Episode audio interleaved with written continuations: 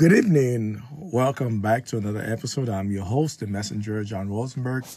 Thank you for tuning in to this episode. Tonight, we're going to talk about New Year's resolution. Uh, yes, everybody in this planet is, is have a New Year resolution, but we are using the wrong calendar, number one. Number two, we picked the wrong month because, um, like I said, words are spiritual. Um, words of spirits, rather. Um, so when you say when you make an affirmation, uh, affirm, affirmation, affirmation, it must be precise. It must coincide with the frequencies and the timing. It's like a race car driver on a on a speedway. So everything is about timing and frequency. So when you make your affirmation, your resolution, it got to coincide with the timing and the frequency. Now, many of us, including myself, I have to be, I have to use myself as an example. Um, we always make our New Year's resolution on January. Oh, what is January? Dead winter. They call it omen winter here in North America. We call it omen winter, which means there's nothing's growing in that time. There's no harvesting. This is why every time you make your resolution, you start, you know, you start the, especially those of us who try to lose weight. That's the number one resolution. I'm trying to lose weight. Some of you guys are trying to get married. Um, some of you guys want to travel the world. Some of you guys want to buy a new car, a new house. Um, what else? A new you wanted to venture out to a new career, and you keep wondering your, to yourself, why is why I've never become successful? Why those resolutions I never keep them? Or going back to school, some of you guys have have new resolution for that. The reason why they're not coming to fruition because it's the timing and the frequency. A lot of us, including myself, I have to be critical of myself too. We don't we don't know the we don't use first of all we use the Greco-Roman calendar. That's the first L. That's the one calendar to be using. We used to we have to use the the lunar calendar. Okay, and then most of those you you guys are all Christian are not aware of that. Uh, some of you guys are aware of the lunar lunar calendar. Um, most of you guys are not aware of the lunar calendar. You you you so stuck with this Greco-Roman calendar. It's been taught to you since you was a child, so it's stuck with you. Now you have to make an you have to analyze. There's no harvesting in January, so you should not make your new your uni, your New Year's resolution in January. This is why things are not working out, myself included. And I've used January for decades now. I'm like, why stuff is not working out? Because I picked the wrong month, the wrong timing. We should make our New Year's resolution in April. What happened in April? The flowers start blooming, right? Harvesting start happening. It's a time of harvesting. So that's the time you should make your resolution, not January. Because now everything's aligned with the universe, with the frequency, for it to come to fruition. If you make your resolution, let's use for instance for losing weight, and the ladies, you know, you guys try to lose weight. I get it. Men too. You have a lot of men who are overweight.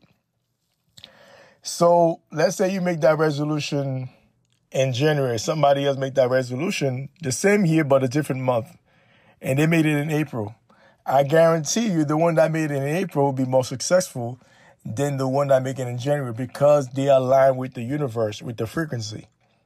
It's all astrology, it's all spiritual. So a lot of us make the resolution at the wrong date, the wrong timing. This is why you may ask, because I'm going to use losing weight, then I'll talk about marriages, all that stuff, but relationship also. You picked out the wrong timing. The aristocrats, they know that science. It's a science. You guys don't know about it. It's a science that they study to a T. And that they, they should be uh, teaching us that in school, but they don't teach us that stuff. This is why we're out here catching major L's. And you wonder why you're catching so many L's because you're doing this stuff at the wrong vibration. Everything has a frequency to it. Everything. When you when you're driving your car, there's a frequency to it. Okay, there's a there's a negative and a positive frequency while you're driving. There's a G force. You, you already know about physics. So what I'm saying is that you have to match the energy, the frequency with the timing. And this is why this is where you're going to start winning when you pick out the one the right time and, and the right the right date. Many of us, including myself, we have been choosing the wrong timing, the wrong date. This is why our resolution never come to fruition. It never come to fruition because you wonder why every year, every decade I make those resolutions, I was starting the right path. Next thing you know, something come up. I just, oh, I'm going to school. Then you start first semester. Second semester came, you drop out. Oh, I need a new husband. You met the husband, or you, you met the future husband, but your attitude or his attitude was not aligned to what was going on, and you guys split up. You had a dream job, but you went to the interview you gave the manager or you was um, your etiquette was was was off. The manager didn't hire you, so you lost your dream job. You were looking for a car. You went to the dealership. You had the good credit, but something happened. You didn't get the car. You see, because of the alignment, the frequency, and the timing is bad. When the timing and the frequency is correct, it will come to fruition. It will happen. It's just a matter of time. It will happen. And that's a lot of stuff of us, uh, most of us have to evaluate and look into. Say, you know what? I, I'm not going to make no resolution in January. This is why I'm doing this podcast. You've been stuck in my head all day. It was indigenous, then the resolution thing came to my mind. Because this is the perfect timing because you guys are re- getting ready for the new year. So as the new year approach, many of us or getting ready to party and have your New Year resolution. And then I would suggest that you should have your new your your New Year resolution in April, April the first of 2023, instead of January the first, because all the resolution and you can look to your family and your friends. Look at those people that make resolution in January 1st, and watch them throughout the year if they're gonna if those things gonna manifest. And then look at those people that make the resolution in April and, and compare those two resolutions, see which one become more successful. I guarantee you the one that was made in April, I would say eight out of 10 of them will come successful.